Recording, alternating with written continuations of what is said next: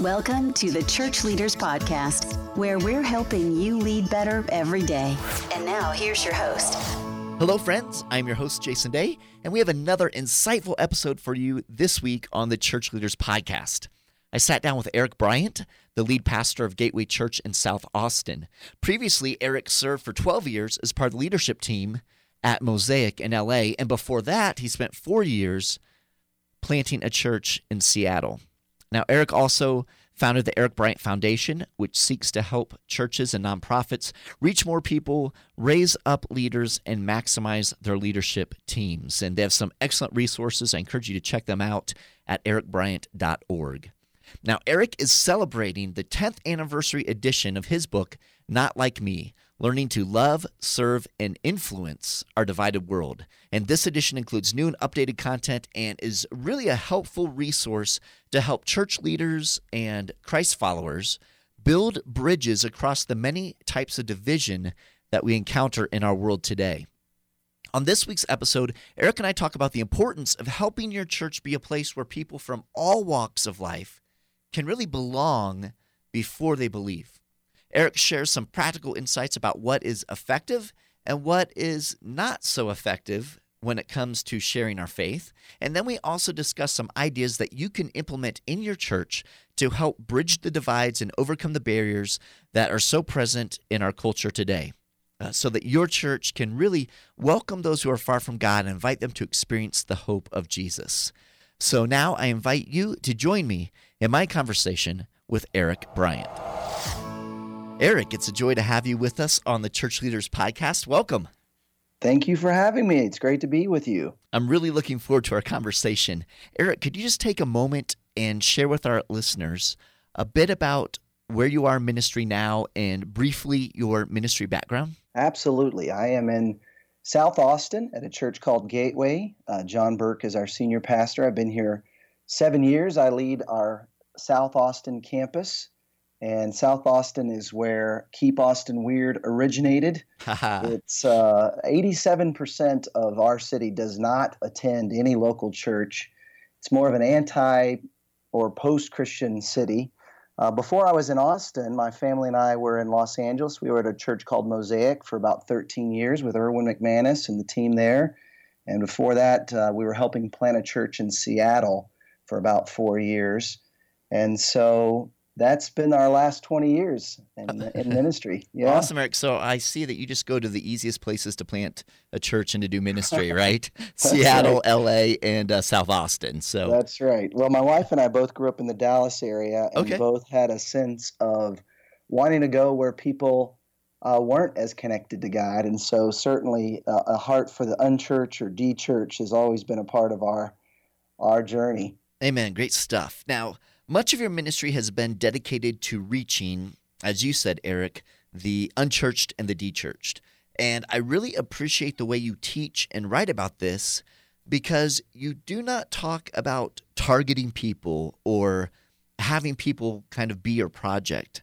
Instead, you approach reaching others and sharing your faith with a focus on establishing meaningful relationships, right?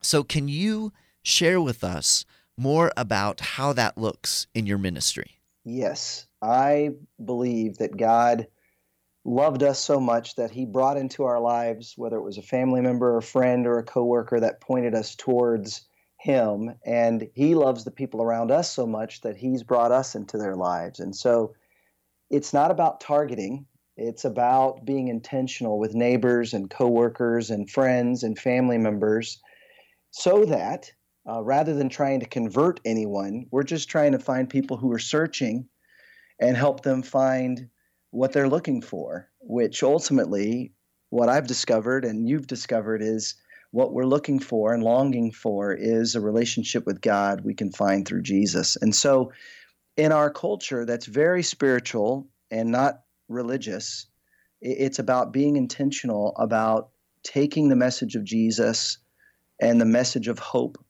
and love and faith that he gives us and sharing it in a way that is absolutely relevant to where they're at. And so it may be in the context of you know getting to know a neighbor or family member or coworker that you discover they have something really pressing and it's asking if you can pray and and maybe that's what leads into a spiritual discussion um, but it could be that there's months or even years of just being a, a genuine friend that seems to have no spiritual undertones but might actually lead to the kind of conversation that you're praying for that we're looking for. But it's deciding am i going to allow people to belong? Whether or not they believe are they going to be my friend? Whether or not you know they they attend my church or believe the same as I do or not. And I think that when we have that posture of just loving those around us and being available we'll be amazed at the opportunities that do open up yeah that's that's fantastic and and I know that you you talk a lot about um, when you talk about relationships and how we kind of live the life of Christ in front of others and invite them to kind of taste and see that God is good, you know, in a way through through those relationships. You talk about those um, who are close to us, kind of the in here crowd, right? So family, um, extended family, those people are close. But then you talk about the sort of out there crowd as well. Can you can you kind of help our listeners, our pastors and ministry leaders to kind of think through that kind of twofold understanding of these kind of spheres of influence that we might have as we are um, just kind of sharing the hope and love of, of Christ? Yeah, absolutely. What's fascinating in the scriptures is you see entire households coming to faith. And that word household is the Greek word oikos, which refers to our sphere of influence, our family, neighbors, coworkers, and friends. And so it's this idea of once those who are closest to us see life transformation, they will want what they see in us, and we can point them towards Jesus. But there's also in the scriptures a call to love the xenos, another Greek word. This time it means alien or stranger, the foreigner. And in some ways, there are people in our life that still intersect with our lives that we can be more intentional about. Maybe you go to the same coffee shop every week, and instead of that being a stranger, that could become a friend. It's inviting your xenos to be part of your oikos, but also being ready, like Philip was, you know, on uh, when he sees the uh, Ethiopian man in the chariot, you know, there are some people that God will bring into our lives that we do not know. That if we have the eyes to see and ears to hear, we might have the opportunity to, to have those kind of meaningful spiritual conversations. But in many ways, I think for those of us who follow Jesus, it's almost every day waking up and asking God, you know, what adventure do you have for me today? Is there someone new you want me to meet or befriend? or is there someone that I already know you want me to to move the conversation from, you know, insignificant to to spiritual or somewhere in between? Right. No, that's good. So so help us with that as pastors as we're talking with our churches because we know that oftentimes people are are okay with having those insignificant conversations, talking about the weather, you know, sports team, whatever it might be. Right, but right. there's that that that kind of fear oftentimes to take that into a spiritual conversation. What, what are some tools? What are some ways that we can help equip our people, help our people become more comfortable and it be more natural for them to make that step?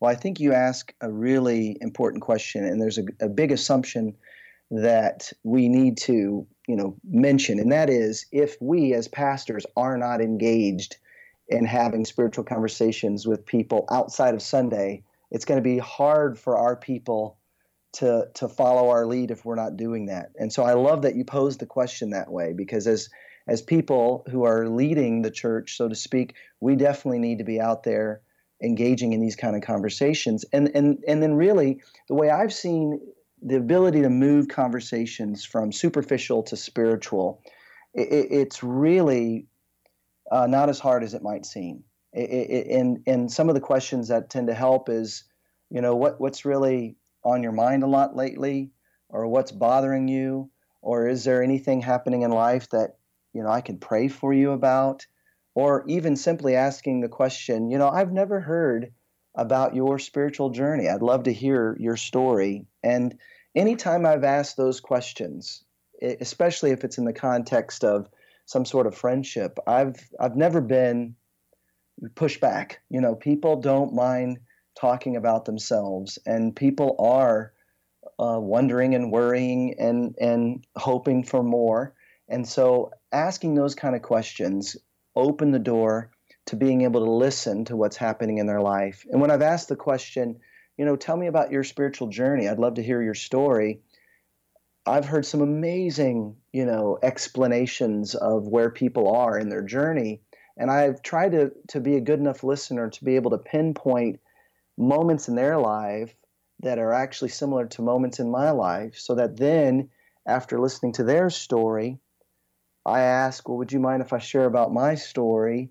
I try to point out some similar moments and, and perhaps how in those moments God revealed himself in a way that, that, that he could reveal himself to them. Mm. And, and so in many ways, it's, it's becoming better at asking questions and better at listening and then also it's it's not just listening to them share their story it's listening to god and those whispers in our spirit to know this is an important thing to bring up or right. talk about this moment in your life that might help them in theirs.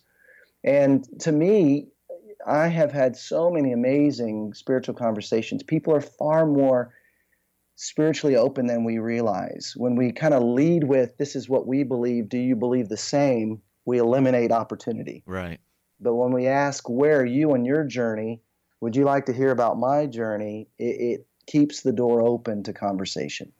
That's awesome, and I think I think it's so important because um, oftentimes what I found as a pastor is that our people tend to be uh, more resistant to sharing their faith when they view their faith kind of how you were saying this idea of well i'm going to sit down with someone and, and, and break it down as to this is what the truth is and and find out where they fall, right? You know, I mean, like right. they're resistant to that because that's confrontational. You know, what I mean, so I mean, right. who wants to get into a confrontational conversation with a friend or a coworker, you know, or, or a family member? So as we listen, I, what I hear you saying, I think it's so important um, to just kind of reiterate is there's this dual sensitivity. We have a sensitivity to our, our friend or a coworker or a neighbor, a sensitivity to hearing their story and truly listening to their journey and then we have a sensitivity to the Holy Spirit as well in the midst of that, um, where the Holy Spirit is um, helping guide us and direct us into conversations and these touch points, these commonalities between our journey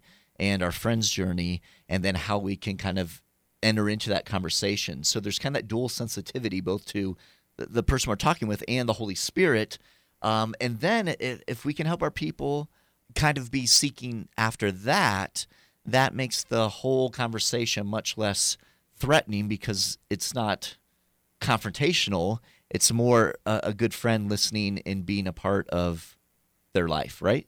That's exactly right. Yeah, I love the way you framed it because, in many ways, ultimately, we would love the opportunity to share this is how you can experience forgiveness and enjoy a new life and a relationship with God through Jesus. That is ultimately what we're trying to help our friend or family member, coworker, neighbor experience.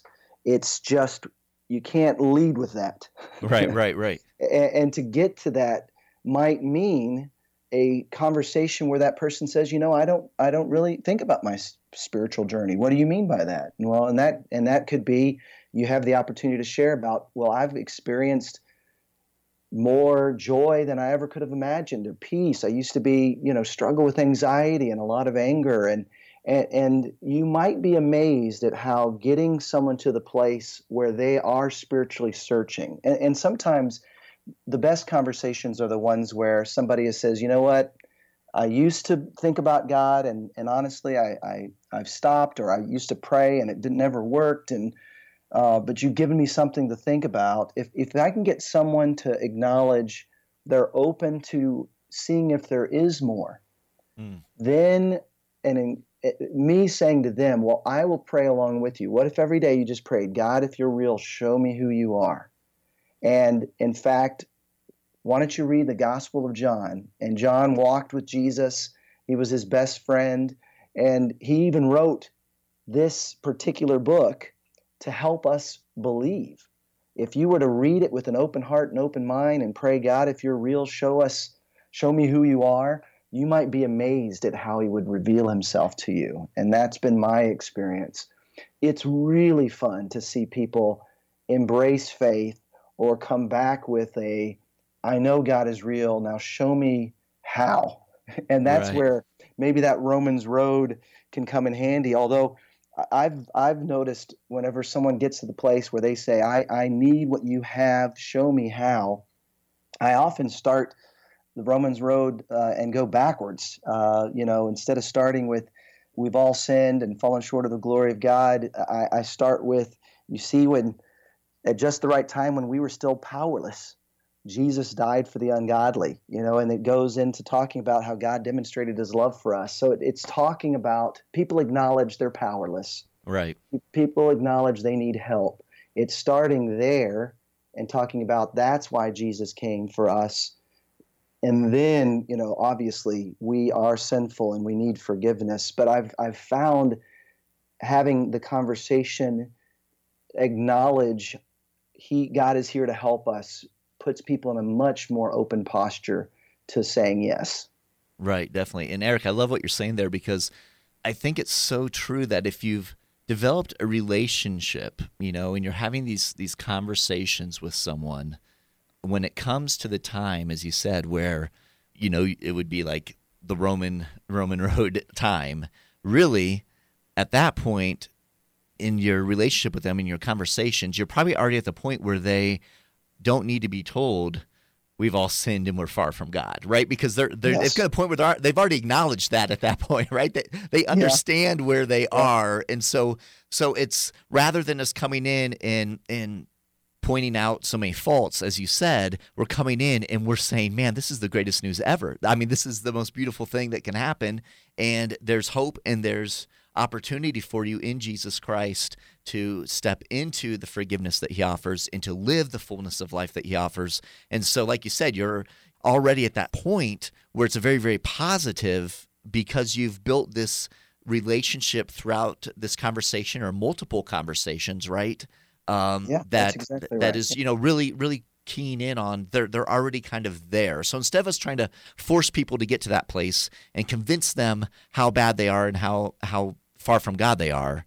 We're we're just talking and walking a journey with them and allowing the Holy Spirit, allowing our words and our conversation to help them see that there is this alternative way through Jesus Christ that is truth and that is hope and that is beauty, right? That's right. And I think the propositional style that perhaps many of us were introduced in how to share your faith was a really important way to share your faith when everyone considered themselves a Christian. Yes. You know, so, right, right. so you're you're almost having to convince someone that they're lost in order for them to actually be found. Right, right, right. But really I find in in our culture now it's far more difficult to convince someone that there is a loving God, that God loves them, mm. than it than it is necessary to convince them that they are sinful and that they are broken. I have not had. I, I can think of one person in Seattle 20 years ago that denied he ever made a mistake, but everyone else I've ever had this conversation with will acknowledge they are broken. Right. They, there are things they do they don't want to do. And that's where the message of Jesus and the love of God is great news. Amen. Amen. I love that. That's all. That's all great stuff. I'm glad we glad we talked through that. Now I want to kind of shift a little bit. In your book, Not Like Me, you touch on the fact that we live in a divided world, and it's, I would say, where we sit right now, early 2018. There's probably more division than than I've seen in my lifetime. You know, we sense it because it's so prevalent. Uh, it's it's everywhere. Yeah. You know, I mean, there yeah. there's just this this huge divide, and you're either on on one side or the other in so many different avenues and so many different you know arenas of life i guess. And so in your book not like me you you talk about and you address several of these you know whether it's racism or uh, politics um, religion you know all these all these things that divide us. And yet you and your team uh, your ministry teams have have really keyed in on how do we bridge those divides and how do we how do we you know create a church culture in a ministry where people uh, feel this sense of of belonging, right? And yeah. and they they kind of understand this idea that people are are able to belong before they believe. So can you kind of kind of take us in that direction as we're thinking kind of more macro, church as a whole? What have you learned about kind of bridging these divides. You know, what what what do you think our audience, our pastors, our ministry leaders today need to be encouraged about, um, maybe challenged um, when it comes to overcoming these divides and helping create a church where people belong before they they must believe? Yeah, it's actually an amazing opportunity that we have as the church that we can, in the midst of such a divided world, which is why we have this 10th anniversary edition of my book, and it's been rewritten uh, in light of all the changes in our culture in the last 10 years. But we have an incredible opportunity to be countercultural. We can be the one place that's safe. Doesn't matter how you voted, doesn't matter what you look like, doesn't matter what decisions you made in your past or, or how you make your decisions even now. Uh, to be able to create a community where people can genuinely come as they are and they don't have to stay as they are. Right. Uh, it's actually become this amazing shelter, so to speak, from the storm that is our, our broken world. And so, you know, we really take great pride. We say every Sunday at Gateway here in Austin, you know, you can come as you are and no perfect people allowed. You know, we're trying to lower your expectations from the very beginning right. uh, of who we are. But what we're actually trying to do is to, to encourage you to be authentic. Because when you're authentic about your struggles, about your doubts, you are now in a position to make progress. Um, and so you don't have to be in denial or pretend to be someone you're not. And, and I'm telling you, the church, we have the opportunity to be the place, the community that bridges these gaps. We're to be uh, bridge builders, and and we can do that, and and we are doing that. And I think that's where pastors and church leaders need to really start to ask themselves and and pray, God, what are we doing unintentionally, perhaps, that are is sending a message that certain people aren't welcome you know, the original title of the book was Peppermint Filled Pinatas, and it was based on the story I share in the book about buying peppermints because they were cheaper uh, for the pinata. and uh, and really, that was not a good move. 600 peppermints for $6 seemed like a good idea at the time, but I couldn't even get rid of it over the course of the next couple of Halloweens. People didn't want uh, peppermints. But uh, the reason I use that image is that the church has often been like a pinata where you have to break through. You got to know the right words. You got to wear the right kind of clothes. You got to say the right kind of things. You got to act the right kind of way in order to break in. And once you get in, all you get is something that's sweet but not satisfying. And really, as church leaders, we need to tear down any barrier between the message of Jesus and the people that God has put around our church or in our lives. And if you just sit through a Sunday morning because that's typically the first space that a, a skeptic might try out. If they were, if you were to sit through a Sunday morning and ask yourself, how would my neighbor that doesn't know Jesus feel through this whole thing? You'll listen differently. And so, you know, we sing, we worship on Sunday mornings, but I'll stand up and I'll I'll say things like, now I know some of you are here and and it's like walking into a concert of a band you don't know and everyone seems to be singing along, but and you know none of the lyrics. Right. I just want to invite you to allow music to be a transcendent force in your life that gets you away from the distractions. And I want you to open your heart and mind that what if in singing these words, it becomes like a prayer? And what if there's a God who's listening? And it's amazing how someone who's reticent to sing or not even sure about God, if they open themselves up to singing with us, suddenly their heart is opening up to the message that they're about to hear. And so Sunday mornings can be a great place to kind of figure out are we communicating in a way that non believers would understand? And the other reason that's important, if we're as pastors you know, talking to just believers in Christianese, then we're not even equipping them to go out from the church and talk about spiritual things in a way that can be relevant and understood. Well, that's a, yeah, that's a great point. So as we're looking at putting together our weekend worship experiences and those types of things, you've shared a few things, but are there some more like specific examples that you, over the course of your ministry, that you guys have been very intentional about to make sure that one, you are modeling something for um, your people when it comes to creating these these bridges to you know across these chasms, these divisions we find, and also um, that is doing that for those newcomers who are stepping through maybe a church door for the very first time? Are there some some practical things, intentional things that, that you guys have done that you found effective? Absolutely. Um, what one of the things we try to do is we we definitely have greeters. You know, they're there to smile and to to welcome folks, but they're also there to read uh, the person coming in. If the person coming in doesn't look like they want a hug or a, or handshake, you just let them walk on by we keep the auditorium kind of dark. And so we even say, you know, hey, this is a place where you can remain as anonymous as you want to for as long as you want to. And we do have folks that come in late and leave early. And uh, I, yeah, I'm usually standing outside uh, after the service and, and try to say hello. But again, you can read people. You can tell if they want a conversation or if they're reluctant about it or if they definitely don't.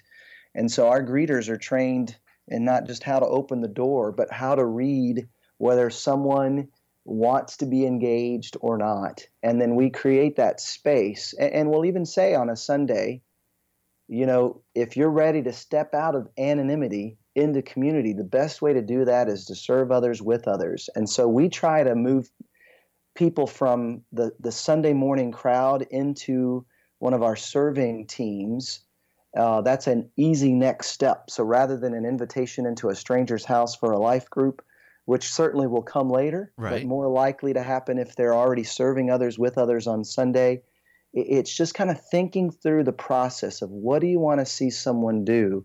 And it could be their next step is just to show up again next week. And maybe that's where they're at, just trying to get out of bed and come on a Sunday morning and open their heart to the idea that maybe there is a loving God who does want to intervene in their life.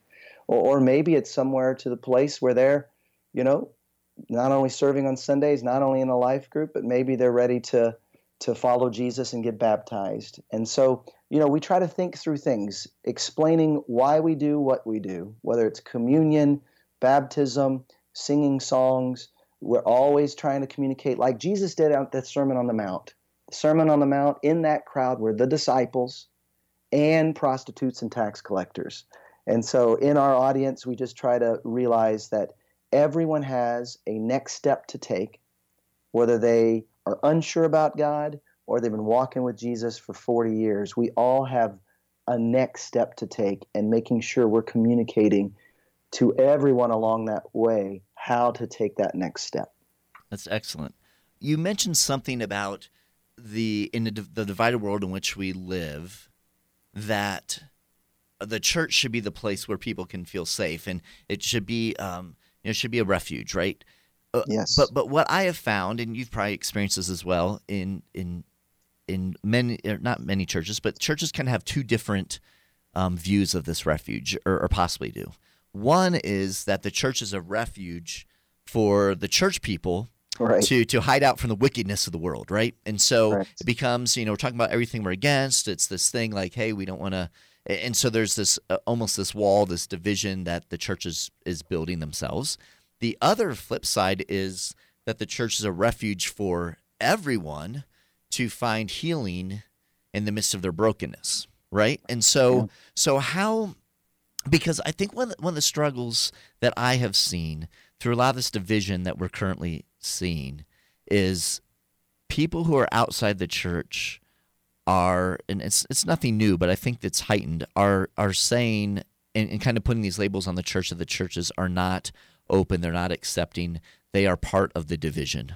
Right? They're they're yeah. they're creating this division. So speaking out across the landscape of churches, you know, here in North America, what would you say to this idea of refuge and how can our our pastors begin to think through what does it look like to be a church that can break out of the stereotypes that have been placed upon us so that we can you know deal hope and share love and reach people for christ well i, I tell a story in the book about how uh, one of the most involved teenagers in our youth group in seattle was a muslim And he continued to come to our church Wednesday nights and bring his friends, uh, even as he went to the mosque on Friday. And although he never stepped across the line of faith, many of his friends did.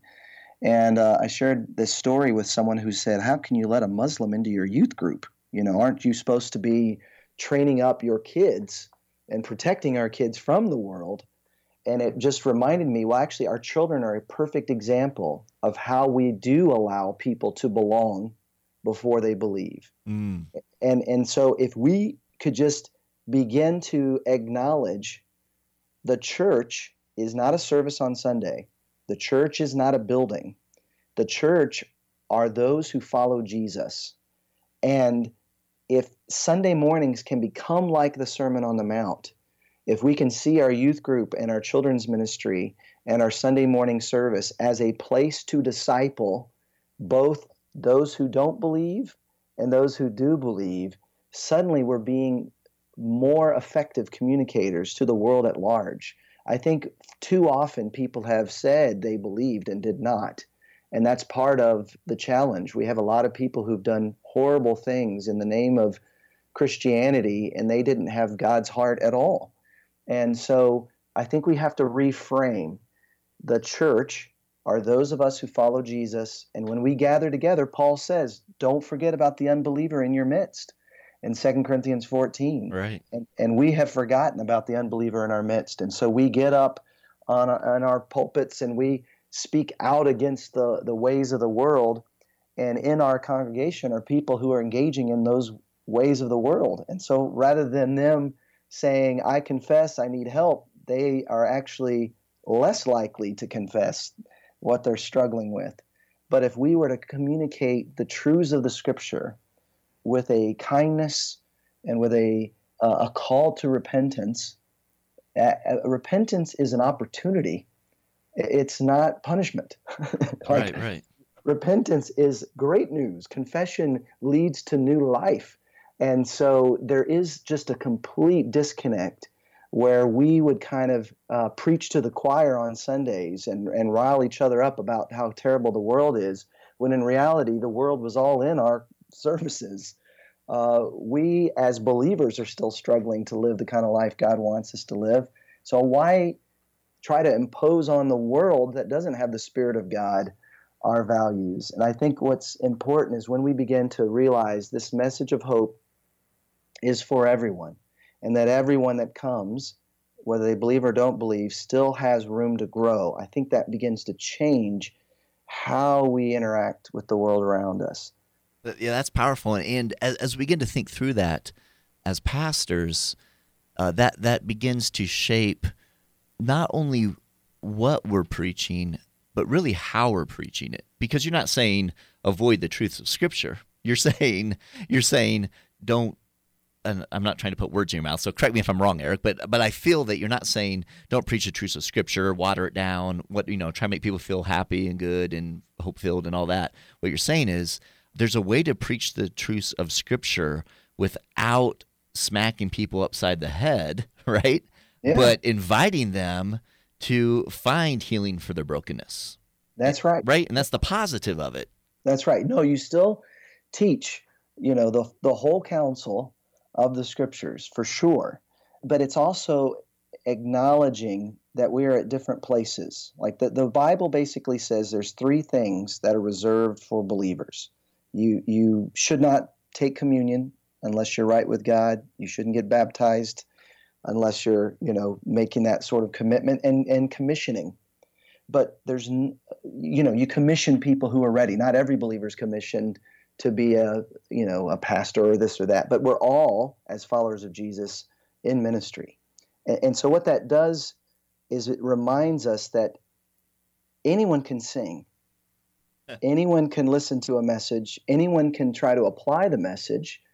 And what begins to happen is once you start to try to live a more you know loving relationship with your spouse and you're struggling that might be when you finally acknowledge jesus i need help. Uh, yeah. and, and, and then there's this sense that you can everybody can still serve. Now we we only allow uh, those who've been commissioned to oversee the life of another person, but we have all sorts of spaces for people wherever they may be in their journey to serve alongside of us. And so I think it's important that we create space for people to be engaged, to be involved, no matter where they may be. And of course, we do background checks for people who work with kids in addition to being commissioned. But I do think that it's really important that we're more aware that our people aren't as far along as perhaps they uh, put off that they are. and so, so when we preach in a way that, and as you all know, um, we're actually not even helping our people make progress. We need to communicate in a way that our people and the people that are visiting, uh, we acknowledge that they may not be where we are personally, but we want to help them get there. That's really good, Eric. Now, let me ask you this. It's kind of kind of a probably a final question based on all of our conversation, which has been excellent. But how would you respond to a pastor who says, you know, this is what what I want to see in my church. I want to see our church be open and be a place where everyone can come in into this place, can find a place where they belong, can hear the good news, can feel like it's not uh, they don't have to be uh, you know polished up before they can show up, right? Yeah. And the pastor says that's that's what I'd love to see that has not been the culture of our church. And here I am, you know, faithfully serving week in, week out. What advice would you give um, that pastor as kind of how to kind of step into this and maybe um, move some of their leadership, maybe an elder board, a church board, you yeah. know, who might be a little resistant? Like, like what help, encouragement would you have for that pastor?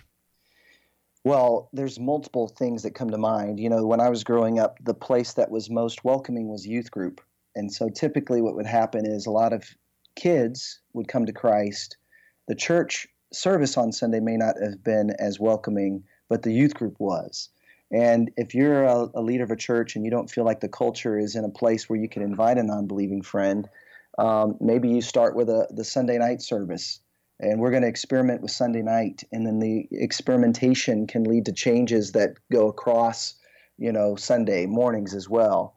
I mean, one real simple thing is, as the pastor, if you have a, developed a relationship with a, a barista or a neighbor who's not a believer, just ask them to come on a Sunday, and to take mental notes, and to get together with you after, and and just have them be honest with you. What was welcoming, what was not welcoming, what was confusing, what was helpful. And maybe even invite other leaders to do the same with some of the, the folks they're trying to reach out to. Um, in many ways, I wrote the book to help church leaders and, and volunteers in churches to actually begin to have a heart for people who don't know God. And so it could very well be that there's some sort of combination of you know, we're going to do a sermon series through Not Like Me. Uh, we're going to read this book, Not Like Me, and then we're going to actually make some changes so that you can invite friends. And one thing we did at Mosaic, this was years ago, uh, once a month we would have uh, a dance or someone paint. And, and so what it created was once a month you knew I can invite a friend. Today's going to be unique. It's going to be awesome. I know Erwin's not going to be talking about tithing. I know, you know, you know, and, and so we kind of got into a rhythm that this is a safe day. Now, what's really amazing, and I've seen Erwin do this, John Burke here at, church, at our uh, community here at Gateway in Austin does the same. I can invite a non believing friend to come even on days we're talking about tithing, or we're talking about hell, or we're talking about sexuality, and they will still feel loved. They may not agree. Right. They right. may not want to uh, get involved, but we'll say things like, you know, if you're a guest, feel no obligation to give.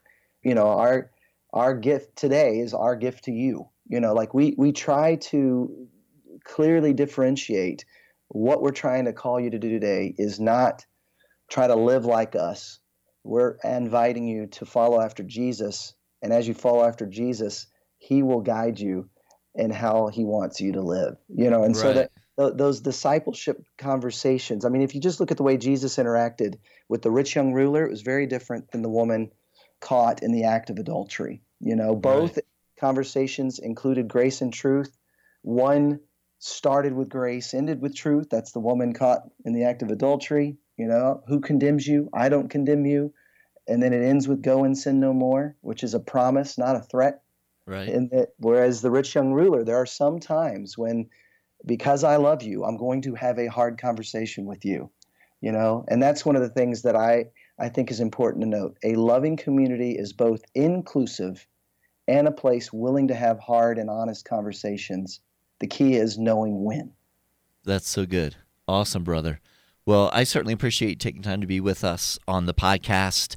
And I want to encourage our listeners to grab Eric Bryant's uh, book. So, this is the 10th anniversary of uh, his, his book, and it's entitled Not Like Me Learning to Love, Serve, and Influence Our Divided World. And it's just a fantastic kind of guidebook that helps you. Your leaders can go through it, um, your people can go through it, and really uh, as we said, kind of in our time and age and what we're facing uh, right now, currently here in the U.S., there's there's so much division. I think it's it's awesome that you've um, uh, put this out here, this 10th anniversary edition, and I encourage people to, to grab a copy of that and see how God might use that in their local ministries. Well, thank you so much for having me, and and we're here to serve uh, the nonprofit I'm a part of. You know, would really love to help any church that wants to use this book uh, we make it super affordable. So if you can, if we can help with that, just email me, eric at ericbryant.org. Thank you so much, Jason. Awesome, Eric. I appreciate it. God bless you, my friend. God bless you. I appreciate you taking the time to be with us on this week's episode. Every week, as we are putting the episodes together, we're thinking of you, our pastors and ministry leaders, and striving to provide insightful and inspiring interviews as you seek to grow as a kingdom leader. So we hope you're finding value from the Church Leaders Podcast. And if so, we'd certainly appreciate you taking a few moments to head over to iTunes and leave us a review.